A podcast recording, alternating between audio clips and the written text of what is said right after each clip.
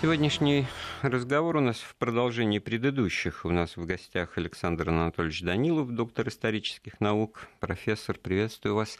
Э, мы в прошлый раз с вами говорили об э, победе Хрущева над антипартийной группой. Собственно, она после победы таковой и стала. Это были ближайшие его соратники значит, по президиуму ЦК, Молотов, Каганович, и так далее. А вот в прошлый раз в рамках э, «Былого и нравы» мы с писателем Васькиным обсуждали такую интересную тему, живую, в памяти сохранившуюся, как фестиваль молодежи и студентов, первое такое крупное событие с огромными массами иностранцев оказавшихся в Москве. И вот как бы сводя это в точку разговора о большой политике, о политике Хрущева, вот был ли в ней какой-то смысл, планы, вообще был ли он созидатель или разрушитель.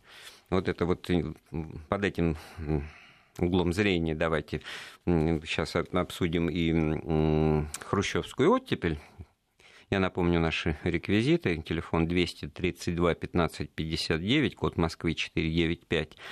Э, СМС-сообщение мы принимаем на наш портал информационный с кратким номером 5533 со словом «Вести» в начале корреспонденции и номер WhatsApp для сообщений 8 903 170 63-63.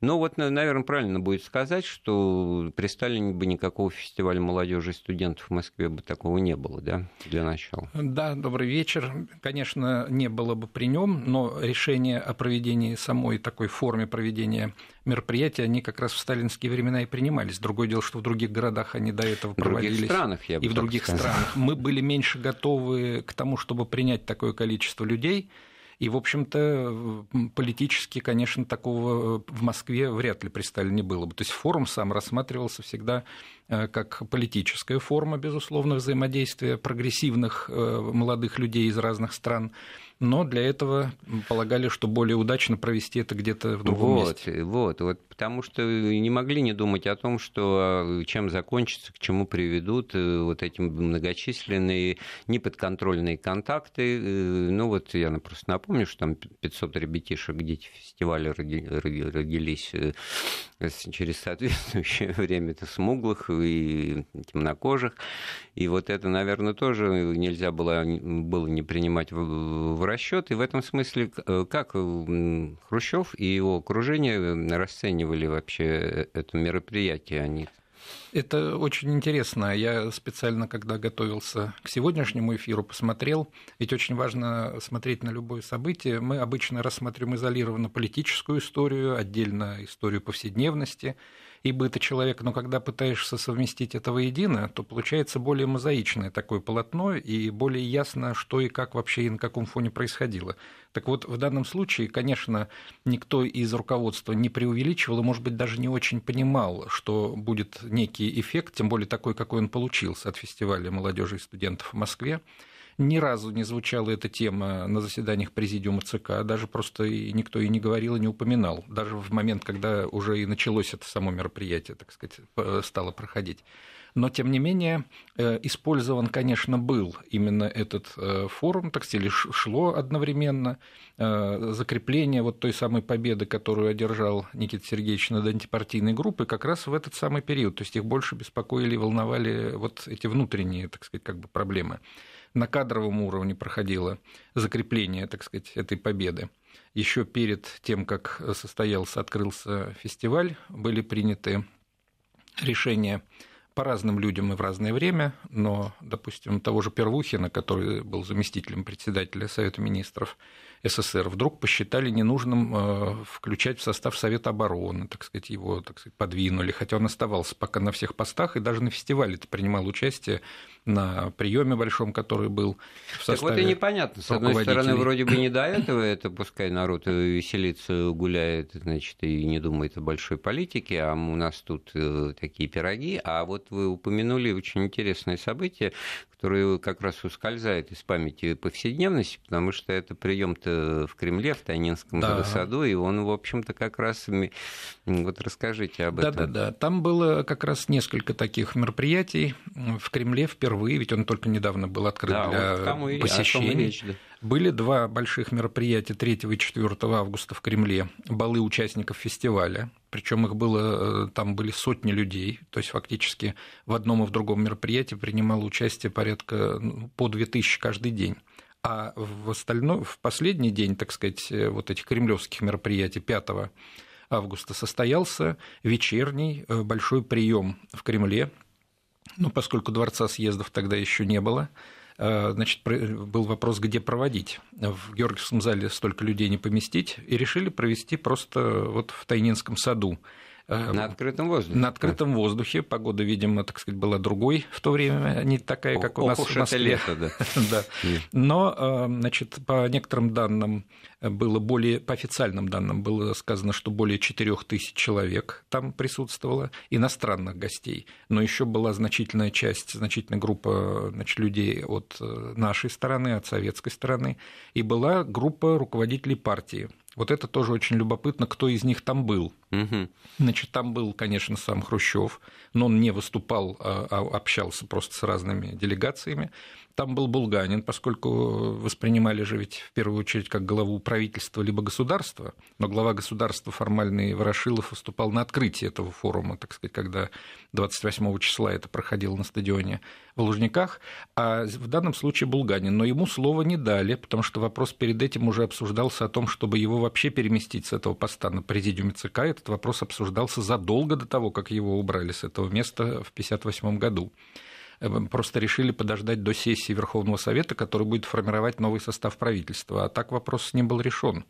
И в том числе э, сразу после окончания фестиваля 7 числа должна была группа партийно-правительственная большая делегация ехать в ГДР, обсуждался вопрос, кто ее возглавит, потому что должен был по плану возглавлять Булганин на, пари... на президиуме ЦК было решено, что это будет Микоян, а в итоге поехал Хрущев. То есть как раз на волне вот этих фестивальных всевозможных настроений, общений и кадровых перемещений его позиции, они вновь, так сказать, еще больше даже а уже в таких как минимум вещах. возникает мысль, что так довольно грамотно была спрятана эта партийная интрига, вот эти, эти скрипучие механизмы выдавливания, так сказать, отстранения да. и прочее на фоне вот этого пир горой, что называется. Да. В общем, такой получается интересный интересный византийский, я да. бы сказал, вариант причем по отзывам, которые публиковала и наша печать, и собирали такую информацию спецслужбы, естественно, о настроениях в делегациях, о восприятии вот этого приема, как раз который был в Кремле, было сказано, что звездой-то этого вечера был Никита Сергеевич, который исключительно открытый, который исключительно контактный, который как раз был душой, как посчитали, самого фестивального вот этого движения. А вот вы знаете, на этом месте я о чем подумал, что иногда донесения пишут в расчете на то, что понимают, что хотят в них прочесть. Да, безусловно. Может быть, так. даже не иногда, а чаще всего, да. И в данном случае это только подтверждение вот общей мысли, что лето 57 года это такой вот хэппенинг Хрущева, да. его бенефисы, он выигрывает, в общем, по всем позициям. По всем позициям, там говорит он речь, не говорит, что происходит и так далее, и так далее. Но вот э, это ведь э, к тому, что 1957 году уже можно было делать выводы о том, удалась ли вот эта политика освоения целинных и залежных земель, и тоже считалось, что это безусловный успех, потому что прирост э, огромный э, да. зерновых, да. То есть, э... И его как раз за это наградили в апреле второй звездой Героя социалистического Не говорилось вслух, но ожидание того, что сейчас э, космос а в октябре 57-го и мы обязательно будем об этом говорить, но уже в июле-то понятно, что он будет, да? Да. И в этом смысле это, кстати говоря, очень интересное эм, уточнение для того, чтобы вообще понимать вот это созидатель или да. разрушитель. Вот э, у нас э, в истории обозримой э, два момента, которым мы гордимся, которые для нас святы. Это победа в Великой Отечественной войне и Гагарин освоение космоса. Значит, первая победа многими ассоциируется целиком полностью со Сталиным, значит, не было бы его. А вот что касается космоса Гагарина, ракет, ракетно-ядерного щита, созданного во второй половине 50-х годов, Байконур начали строить в 55-м, за два года построили, удивительно короткие сроки. Вот. И никаких, значит, параллелей и ассоциаций с Хрущевым почему-то не возникает. Это все в лучшем случае при нем. Спасибо, что не очень мешал. Да? Ну, да. Вот насколько у него на самом деле вот это все было в голове? Э, вы знаете, конечно, были у него, безусловно, эти идеи. Он абсолютно четко понимал проблемы безопасности страны, только он их видел по-своему, потому что вот то, чем страна гордилась потом, и что действительно обеспечило нам военно-стратегический паритет с Соединенными Штатами и вообще с Западом в 70 к началу 70-х годов, Э, это то, что зарождалось тогда. Но вот, э, например, э, строительство подводного атомного военного флота, например, он не воспринимал первоначально. Потом, когда появились ракеты, вот вы абсолютно правильно сказали, что в октябре 1957 года полетел наш искусственный спутник Земли. Ну, то есть ракет-носитель, та же да. самая баллистическая ракета, ракета, это же Р-7, да? Ракета-носитель-то как раз была о том, что прошла она успешное испытание, и она у нас существует, официально было объявлено в августе, сразу после фестиваля, опять-таки, а, вот было объявлено интересно. в августе, и было сказано, что у нас создана межконтинентальная баллистическая ракета, способная донести ядерный заряд до любой точки в мире. Это было заявление, сделанное, то есть ракетная эта техника, она создавалась как средство доставки ядерного оружия, конечно, не столько для того, чтобы Гагарина отправить или кого-то еще.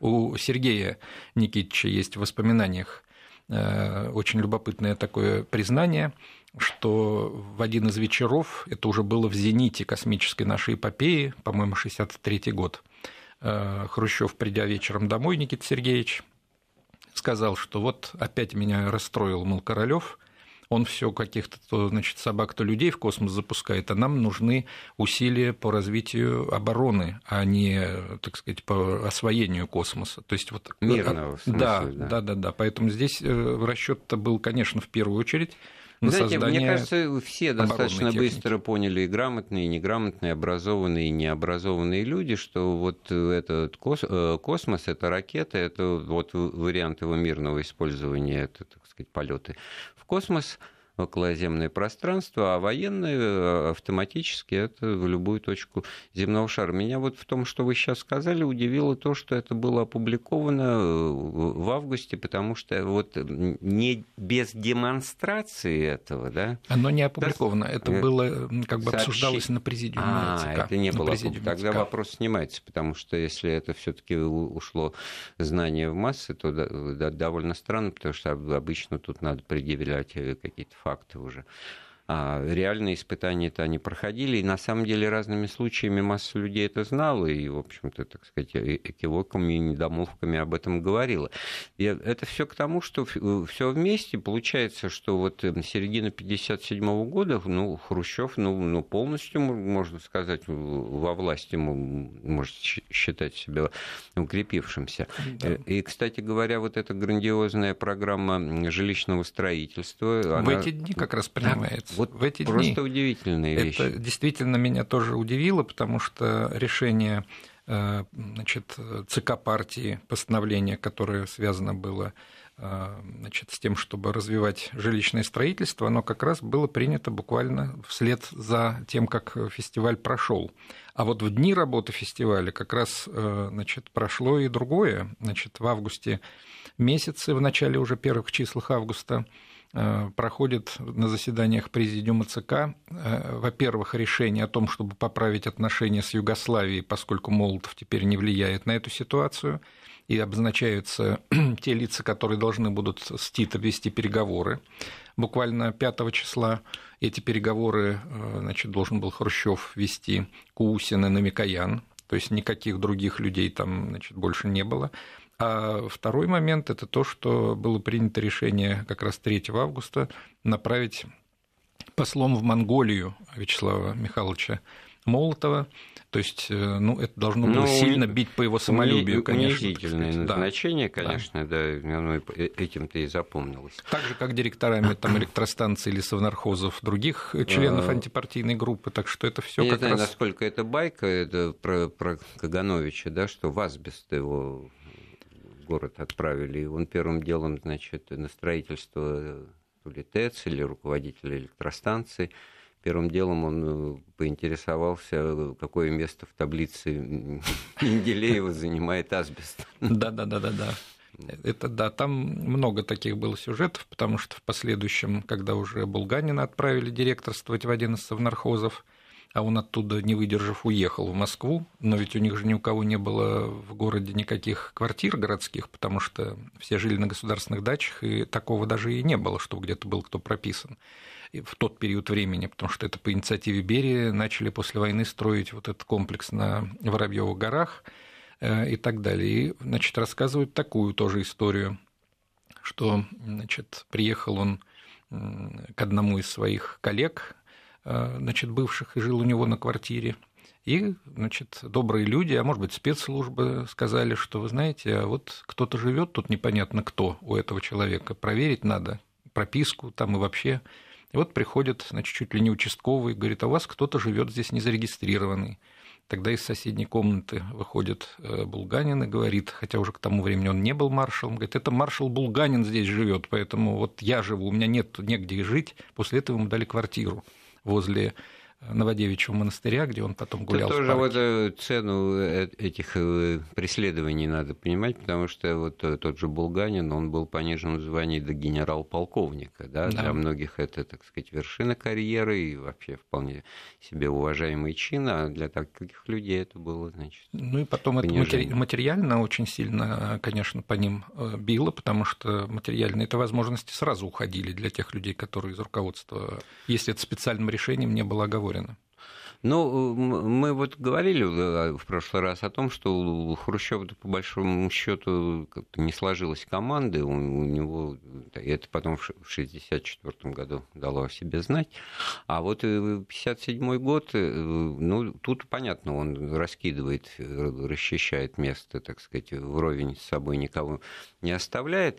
Насколько вот, цепляясь за упоминание Тита, значит, такого интересной фигуры, мало вспоминать, вспоминаемый сейчас, но очень интересный э, сам по себе персонаж исторический, потому что это был вариант развития вот социализма с человеческим лицом, то, к чему потом э, стали приходить в Чехословакии, то, что потом строго говоря, олицетворял Михаил Сергеевич Горбачев в начале перестройки. То есть основы э, те же, а при этом больше значит, там, чего-то. Да. Вот э, с Тита э, ссора, ну, конфликт, разрыв 1948 э, года э, со Сталиным э, понятен объясним, может быть, даже неизбежен был. Насколько в данном случае вот Тита не, не, не подвинулся со своих позиций, а, а, так сказать, милостиво признал извинения Хрущева? Вот как вот выходить из той ситуации, когда, значит, вот в Советском Союзе называли кого-то фашистом, потом до этого это был соратник, друг и орден Победы, mm-hmm. имеющий, значит, и вообще свой человек, и участник гражданской войны. Потом он становится фашистом, вот. а, а потом, потом он опять, опять он становится другом, но уже, значит, там, может быть, не родным братом, но двоюродным, то уж точно. Это действительно так, и Тита, позиция Тита и всех руководителей югославских, она заключалась в том, что, конечно, таких отношений, какими они были и могли бы быть э, вот, после 1945 года, я имею в виду в лучшем смысле этого слова, когда союзник э, он был и держал ведь, в общем-то, Балканы с национально-освободительной армией Югославии, так сказать, в течение последнего периода войны. Это была самая основная вооруженная сила на Балканах в то время, кроме Красной армии, конечно. Э, так вот, Тита и его соратники, они в основном просто приняли как бы позицию СССР. Они никак ее нигде не комментировали публично, то есть просто сделали вид, э, что вот, так сказать, они будут по-новому строить отношения. Но советское руководство было очень обеспокоено э, как раз не столько, даже и не только отношениями с Югославией как таковыми, сколько ростом роли и влияния Югославии в том движение, которое в последующем стало движением неприсоединения, потому что уже в тот период времени, когда не было формального закрепления этого движения как такового, происходили и консультации, и двусторонние контакты, которые наши отслеживали, безусловно, политические руководители – Поначалу они считали таким лидером этого движения э, Индию, и все решения, которые принимались на высшем руководстве, так сказать, они касались в основном влияния, так сказать, на Индию и зондажа, так сказать, связанного с ее позицией и так далее. А Югославия потом, так сказать, стала фактически одним из центров такого, так сказать, формирования. Я понял, движение. Я понял так, что Советский Союз не очень-то приветствовал и не очень радовался вот появлению такой вот третьей силы, которая потом была всегда подана, подавалась как сила ну, союзная миру социализма. Во всяком случае, это совершенно, так сказать, не прокапиталистический путь. И Э, не империалистический, не агрессивный, там, военщины и так далее.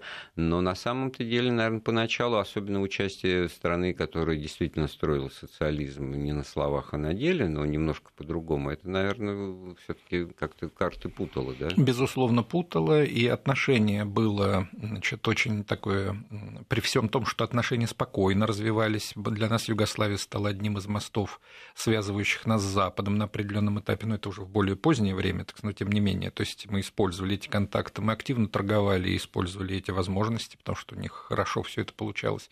Но на вопрос, один из вопросов, это в 70-е годы был задан секретарю ЦК по идеологии, вопрос о том, э, как же вот на встречах с трудящимися, это в архиве тоже было значит, мной обнаружено, что как же вот мы Югославию должны теперь рассматривать, потому что то она вот в движении неприсоединения вроде как обозначена была, то мы говорим, что она идет по некапиталистическому пути развития, в третьем случае мы говорим, что она социалистическая страна, да Тем как более ее она назвать? так себя и называет да, сама. Да, да, да, да, да. Поэтому ответ прозвучал примерно такой.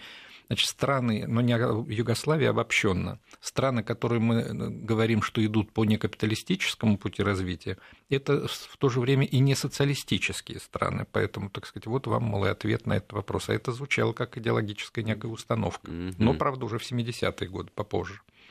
Поэтому а... Югославия, конечно, э, нужно было восстанавливать эти отношения, потому что Никита Сергеевич полагал, что нужно было возвращать контроль и влияние над всеми э, Вот, вы говорите, контроль и влияние, а с другой стороны, я вдруг вспомнил, что вот на 20-м съезде, помимо вот того, о чем все и помнят, этот съезд э, развенчания культа личности Сталина, было такое важное идеологическое решение принято о разнообразии форм перехода, и путей, да. значит, перехода к социализму, то есть признание того, что да. каждая страна будет что-то привносить, специфику, и тут вот Тита и Югославия с рабочим самоуправлением, там, что там директоров заводов выбирают э, рабочие, но то, что вот просто да. скажи вот у нас, и сразу да. у тебя проблемы возникнут. Я думаю, что да. это как раз э, сказано было в большей степени для наших собственных граждан, потому что нужно было объяснить феномен, который происходил в других странах социализма, которые развиваются совершенно иначе и которые очень серьезно отличались в своем развитии от того, что, к чему привыкли мы.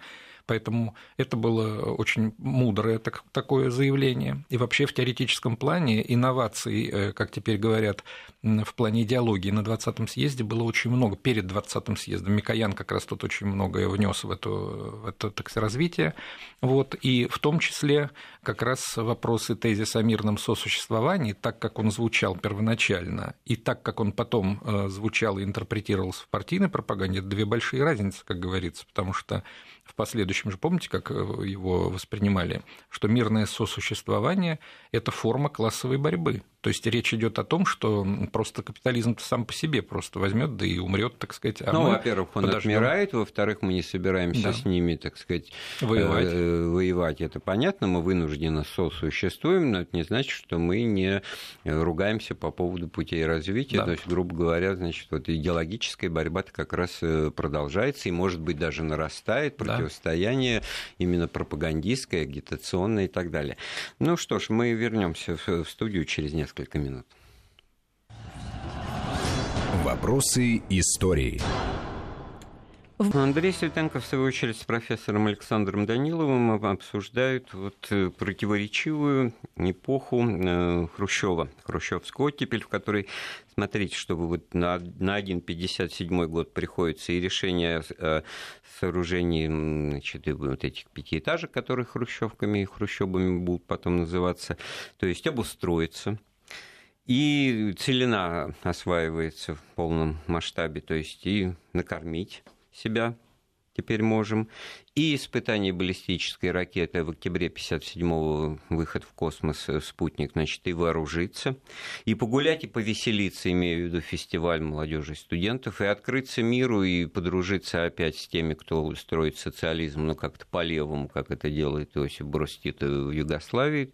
То есть, получается, ну, действительно, ну, ну мудрец, ну, такой, ну, ну все, вот, все в поле зрения, все аспекты жизни. А самое главное, что что значит, есть позиция это полной уверенности в том, что и коммунизм-то мы построим. Вот вы, кстати, согласны с такой оценкой Хрущева, что он был один, ну, один из последних, или уж во всяком случае из последнего поколения вот этих вождей коммунистической партии, который действительно искренне верил в то, что это вот будет построено и за этим будущее, потому что это более прогрессивная и более, так сказать, э, цельная и созидательная система, так сказать, экономики. Ну, я думаю, что да, из первых лиц это был последний такой руководитель, и э, объясняется его позиция, она не просто личными какими-то качествами и доверчивостью этого человека к тому, что говорят идеологи, а продиктована была тем, что анализ роста экономики страны, особенно во второй половине 50-х годов, показывал,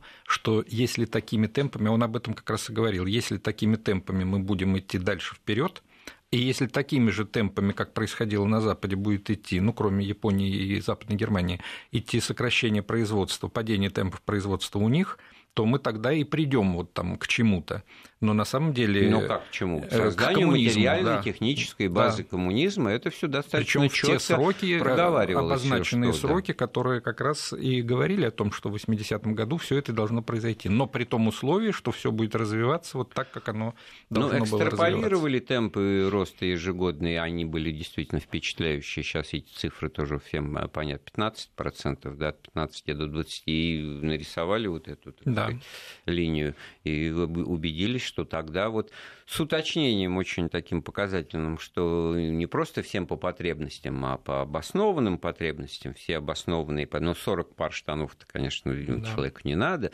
одному, а так-то, в принципе, все будет. И в этом смысле это тоже был, э, было основой или залог того оптимизма, которым э, жила страна. Конечно, там методом проб и ошибок кто-то все края обнаруживались, и это потом даст о себе знать в начале 60-х, когда Э, Хрущев начнет прорабатывать молодую интеллигенцию, как раз вот у тех людей, которых он породил вот, вот этими своими ожиданиями, ожиданиями. Сказать, них они э, были порождены. Вот я все-таки так начинаю думать, вот 56-57 год именно вот это время, в которое открывало какие-то надежды на будущее. Ну и все-таки, если в нем э, еще э, остаться-то и не выходить в разговор о том, как все закончилось, то вот где и в чем все-таки тогда вот слабинку давал Никита Сергеевич, и как вам кажется, вот в чем проявилась его тоже очевидная противоречивость, какая-то непоследовательность? Тогда это вот уже можно было почувствовать? Ну, конечно, я думаю, что можно было. Все-таки 57 год в этом смысле был определенным рубежом. Почему? Потому что существовала, чем бы ни мотивирована была но все-таки существовала разница мнений в подходах и критический некий анализ в самом э, президиуме ЦК по вопросам э, даже частных каких-то сюжетов, но всегда было некое критическое начало, которое позволяло более выверенную позицию иметь. Поэтому все то, что происходило, и вот тот результат и с ракетами, и жилищным строительством и так далее, это не его же персональный результат. Мы всегда просто традиционно приписываем какому-то одному человеку, можно подумать, что от него только одного все это и зависело. Все решения по этим э, вопросам принимались коллективно. В каком ключе, как оно, так сказать, происходило, мы сейчас можем увидеть, кто что предлагал. Вот, но потом, после 1957 года, это фактически Э, стали те решения, которые диктовались и которые он сам, так сказать, как, как видел или понимал, так он их, так сказать, и принимал. Ну, ведь это всегдашний вопрос в любое царство, не любую эпоху, любое время, любое правление можно вот именно с таких вот э, лекал и, и понимать. То, значит, окружение начинает говорить, вы неправильно нами руководили, это вот нам неправильно руководили, нам давали не такую установку, поэтому ничего не получилось. Да? Вот. Э, с другой стороны, значит, если дело состоялось, то очень легко, значит, э, все приписывать тому лицу, который да. дал отмашку. И, в общем-то, чья подпись под решениями стоит. В данном случае, насколько это вот широкий был э, замах или размах, вот не, не, мне кажется, в этом какая-то противоречивость Хрущева, которая потом уже начала работать против него, потому что надо было на каком-то месте остановиться, а он все, все что-то да. переделывал и переделывал. Да. Потому что вот даже до Целины, еще при жизни Сталина, он выступил инициатором строительства агрогородов и подвергся критике серьезной. И первые его начинания еще 1953 года это как раз вот проведение в жизни mm-hmm. этой идеи. А многим должно быть понятно, о чем идет речь, потому что был такой очень хороший художественный фильм «Верные друзья» в 1955 году снятый. Там Меркурьев играет, Черков, Борисов.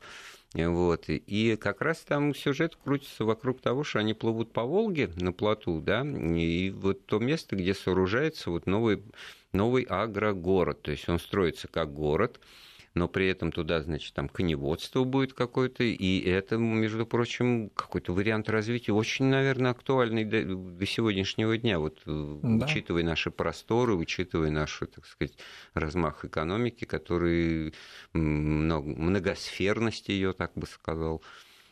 Мне очень нравится это время тем, что это было время поиска путей, это было время дискуссий по поводу того, что и как должно получаться, и больше того, вот программа жилищного строительства, которая как раз в 1957 году была принята, причем буквально вот 31 июля как раз было принято решение о развитии жилищного строительства в СССР, то есть это тоже юбилейная дата буквально mm-hmm. вот сейчас. Можно как угодно сегодня, 60 лет спустя, иронизировать по этому поводу, но десятки миллионов людей из бараков, землянок даже послевоенных в каких-то местах и прочее, получили, комфортабель... да, да, получили комфортабельное жилье и жили в этом месте, так сказать, в этих местах довольно долгое время. То есть это тот ресурс, который обеспечил на долгие годы вперед развитие страны. Поэтому я вот этой иронии, конечно, сегодняшней не понимаю и не принимаю именно поэтому, потому что это был действительно колоссальный рывок тогда. Но то, что касается э, самой атмосферы, когда миллионы людей в городах переезжают в новые квартиры, когда проходит этот же самый фестиваль молодежи и становятся доступными и открытыми те люди и страны через них, которые были закрыты до сих пор.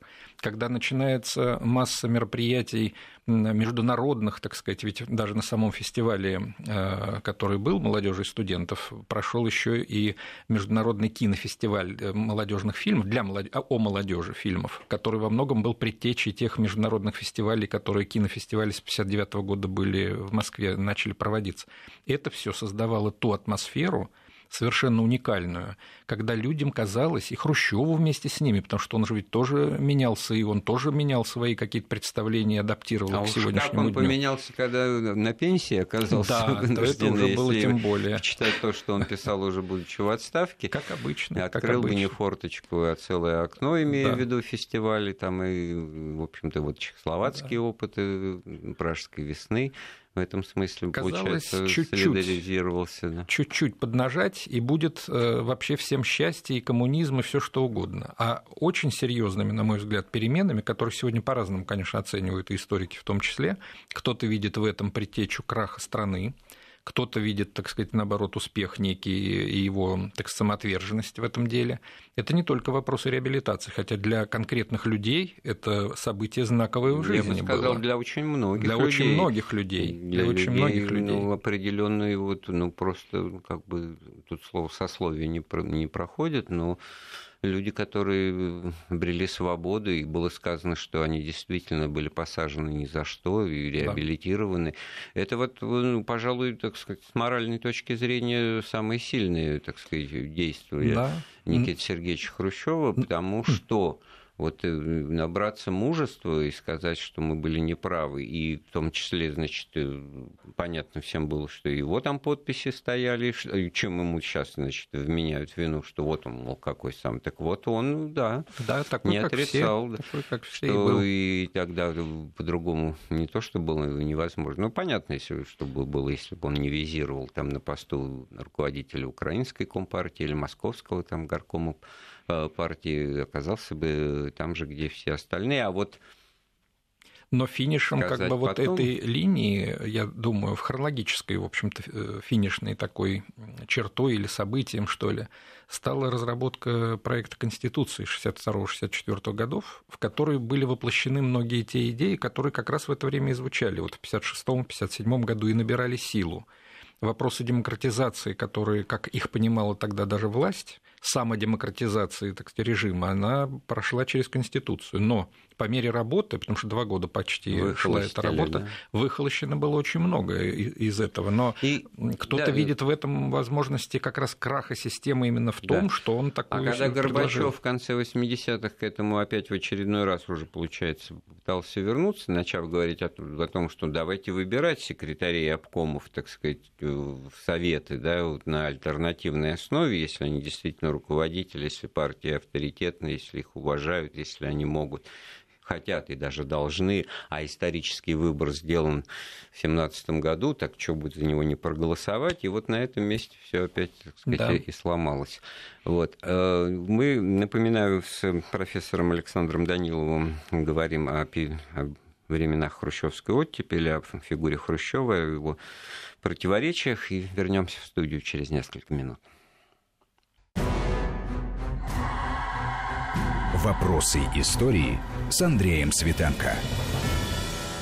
Ну что ж, продолжаем задавать вопросы хрущевской оттепели, о временах правления Никиты Сергеевича. Беседуем с доктором исторических наук Александром Даниловым. Александр Анатольевич, у нас есть звонок. Анна на проводе, да? Добрый вечер. Здравствуйте. Да. Здравствуйте. Меня зовут Анна. Андрей, я так думаю, что вы ко мне уже более-менее привыкли. Угу, угу. Да. Ну, что я вам хочу сказать. Фестиваль это, конечно, была феерия, которую никто не ожидал, и которая, на мой взгляд, прошла очень хорошо. У меня остался, у нас остался в семье приемник фестивальный от этого мероприятия. Он не продавался, он так называется фестивальный. Его распределяли по предприятиям, и там, соответственно, вот это как лотерею тянули. Кому достанется? Может, достался. Стоило он по тем временам дорого, я уже не помню сколько, где-то в районе 500 рублей. Ну, то есть там не 270, не 230, как рекорд взят. Стоило довольно дорого. Но это бог с ним. Что касается Никиты Сергеевича, да, конечно, жилищный кризис – это хорошо, это все понятно. Какая-то демократия, да, тоже хорошо. Но я ему не могу простить, во-первых, отношение к церкви. Совершенно безобразное. По-моему, так еще хуже, чем при Иосифе Виссарионовиче. Хотя угу. последнего я тоже не жалую. Особо. Да, обещал показать всем последнего папа, и вообще антирелигиозная кампания начала 60-х очень серьезная была, и церкви разрушали. А еще кроме этого что? Я родилась в семье верующей.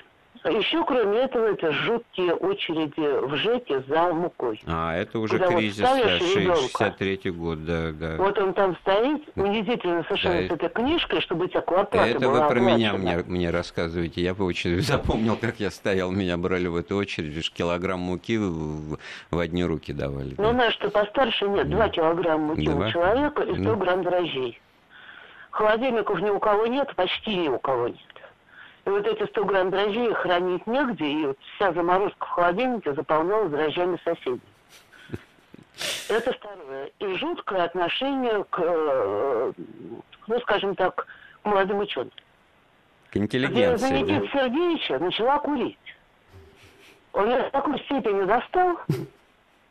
Ну, вот смешно, вы понимаете, вот он э, решил провести э, правильность присвоения степени доктора наук – всем, кто защитился до 60-го года, при этом был моложе, моложе 40 лет. А у меня муж защитился в 59-м, в 36.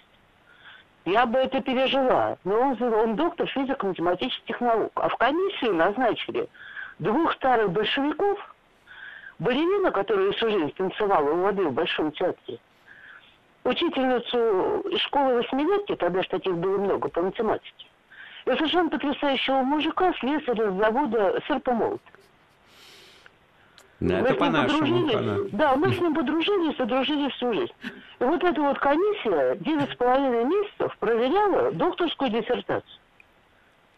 Да, это прям диссернет какой-то. Очень интересная тема, Анна. Спасибо вам большое за воспоминания такие детальные. Вот вам еще э, Александр Анатольевич, повседневность, да. да? Под этим углом зрения. На самом деле, конечно, мы же говорим о том, что был и он сам противоречив, и решения, которые принимались, они носили противоречивый Тут характер. возразить нечего. Тут абсолютно. абсолютно... Он-то как раз себе это в плюс да. записывал. Да. Гагарин космос летал, Бог не видал, еще да. один новый импульс антирелигиозной Но пропаганды. я вам хочу сказать, что опять же все было в плену идеологии, потому что на фестивале молодежи и студентов проходила, это впервые беспрецедентная была такая вещь для России, для нашей страны, для Советского Союза. 31 июля, как раз в дни работы фестиваля, состоялась в Троице-Сергиевой лавре э, встреча молодых mm. христиан. Это было впервые вообще, чтобы в нашей стране разных да, конфессий... Среди молодежных да. организаций да. западных стран были да. вот такие А то, что касается уничтожения храмов, я абсолютно вот с вами согласен, потому что это все тоже на глазах проходило, и очень тяжело по нашей семье, в других семьях воспринималось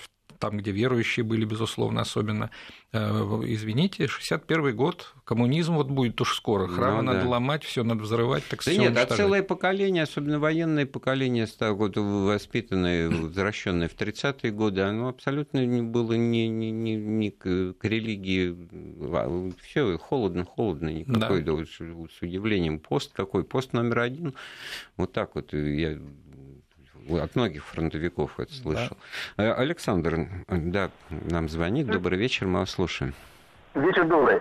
Вы знаете, я хотел бы спросить у гостя, почему Оренбургская хрущевская оттепель так прилипла к Хрущеву. Ведь если даже элементарно, вот мне, как обывателю, что то, что я знаю, и я не копался в архивах, значит, но по сути дела, при Хрущеве было разгромлено все, хотя я не сторонник коммунистического движения, э, коммунистическое движение в Европе в результате его действий.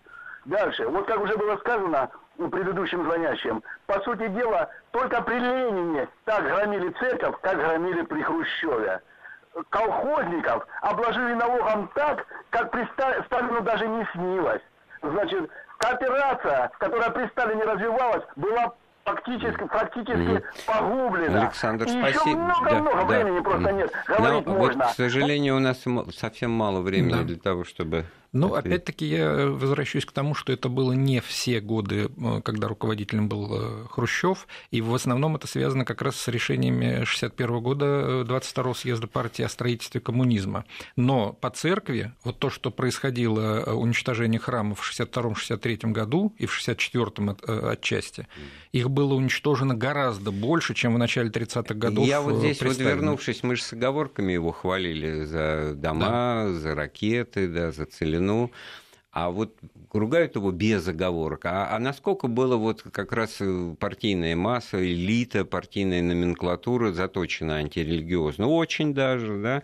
Насколько вот это вот было представление о коммунистическом строе, когда надо выжимать и, и убивать эту частно-собственническую жилку, а то, понимаешь, кабанчик там у да. кого-то, и он на рынке торгует, значит, вот это приусадебные-то участки тогда и начали отрезать и а сокращать. Или что раз... только Хрущев. Да. Это миллионы парти... людей с партийными билетами, у которых да. так мозги устроены, лишь бы у соседа корова сдохла. А в итоге получили нехватку продуктов да. питания и события в Новочеркасске и все остальное, что показывало то, что уже население это вот, совершенно кстати говоря, я ждал, позициям. что за Новочеркасск будет хоть кому-то. Юрий у нас есть, да, может быть, вы. Юрий, добрый вечер. У вас буквально минуту. Здравствуйте. Да. Я вот насчет хочу сказать хлеба. Это была не Хрущева вина, а наша беда. Дело в том, что во время Хрущева строился ядерный щит – Заводов было построено сотни, много заводов по стране было построено. Я помню, в Томске был построен к 61 году приборный радиозавод, научно-исследовательский институт с промышленными лабораториями, а следовательно рабочих брали с деревень, строили жилье, строили эти орсы всякие. Конечно, хлеб можно купить, а вот ядерный щит не купишь, поэтому обижаться на Никиту за хлеб нельзя. Это так уж сложилось наша Спасибо. беда, потому Спасибо вам за, за ваше участие в дискуссии, да потому что здесь действительно, ну, каждый по-своему прав, на, на самом деле. Вот э, самих да. себя да, не да. приходило в голову. Э, мы, мы всегда при ком-то живем, да. да. И тот, кто-то, значит, за все в ответе, а не мы. Но в том числе все эти острые реакции начала 60-х годов, они-то тоже стали возможны и безболезненными, кроме Новочеркасска, пожалуй, действительно прошли, если не иметь в виду, что кровавые последствия имели. Э, люди стали свободно, так сказать, о многих вещах рассуждать и говорить. То, что было невозможно представить, например, там, в 30-е годы или послевоенные первые ну, годы. Ну, языки развязались, все вы поняли, что за анекдоты уже не сажают. А это уже, так сказать, ну, жалуйся, не жалуйся, доносы пиши, хода им не будет. Да? Вот. Но, с другой стороны, очень как-то быстро свернулась вот эта критика антисталинская, потому что вот такой даже формула речи «партия правду сказала» и хватит типа того, что не надо развивать. Вот Хрущев образца 63 -го года, это вот он Аксенову и Вознесенскому именно так, а, у тебя отца расстреляли, поэтому ты не любишь, не расстреляли, а чё ж тогда вообще? Но эта позиция осторожности, она как раз Хрущеву-то была присуща, потому что считать, что только он был бескорыстным и последовательным разоблачителем, и все до определенного предела, да, но наступал момент, когда видели, что процессы эти начинают серьезно подрывать взаимоотношения между странами социализма. Ведь не случайно как раз в 1957 году для объяснения того, что происходит после 20-го съезда партии, после событий в Польше, в Венгрии, после изменений в составе партийного руководства в нашей стране, проходит совещание коммунистических угу. рабочих партий вот, в Москве. У нас Александр вот. говорил, что разгромлены. Да, Какой да. Все эти совещания начались это для, и при Брежневе. Это для того, продол... чтобы их сплотить, потому что на самом деле начался разброд, а, кстати, на июньском-то вот этом заседании президента президиума, когда обсуждали вопрос э, снятия Хрущева, вопрос ставился э, Шипиловым о том, что у нас рабочее движение международное совсем развалилось, и мы сейчас идем на пути к тому, чтобы и коммунистическое серьезно подорвать. Ну, просто всей правды сами себе не говорили. Значит, думали, что капитализм будет благополучно загнивать. Может, и загнивал, но зато какой запах. Это да. вот антисоветский анекдот, пожалуйста, вам. А на самом-то деле идеи народного капитализма, там, акционирования и так далее, и так далее, жить стало становилась лучше, там, научно-технической революции, все, и и даже та же Италия по фильмам эпохи неореализма видно, как они выплывают из этой, так сказать, военной разрухи и так далее. И, может быть, это-то сказывалось на том, что, так сказать... Да. Безусловно. Э, интересы к коммунизму как-то в такую теоретическую, как минимум, плоскость. Да. Вот в 1968 году, который тоже годовщина в следующем году, вот разговор будет да много уж, и, да и про Париж, и про Прагу. А сегодняшний разговор, к сожалению, приходится заканчивать слишком очень быстро пролетело время. Напомню, у нас в гостях был доктор исторических наук профессор Александр Анатольевич Данилов. Мы говорили хрущевской оттепели, о противоречиях и непоследовательности, и всех зигзагах и диагоналях этого времени. Большое спасибо всем, кто нас слушал. Слушайте Вести ФМ.